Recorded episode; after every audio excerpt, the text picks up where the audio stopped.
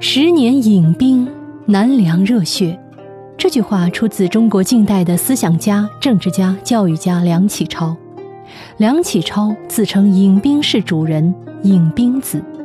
他对“饮冰”这两个字啊，可谓情有独钟。不仅他把自己的书斋取名为“饮冰室”，出的文集也叫《饮冰室合集》。十年饮冰，难凉热血。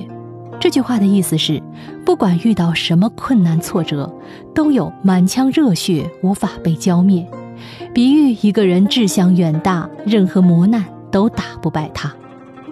迎宾是主人这个名号是梁启超于戊戌政变逃亡日本后用的笔名，非常真实的反映了他忧国忧民的心情。迎宾二字呢，其实并非梁启超的首创，而是源于。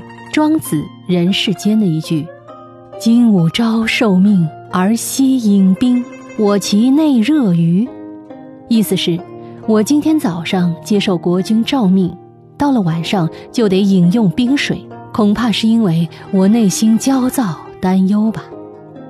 可见啊，无论是庄子还是梁启超，这两位都有着非常严谨自律的处事态度和居安思危的精神境界。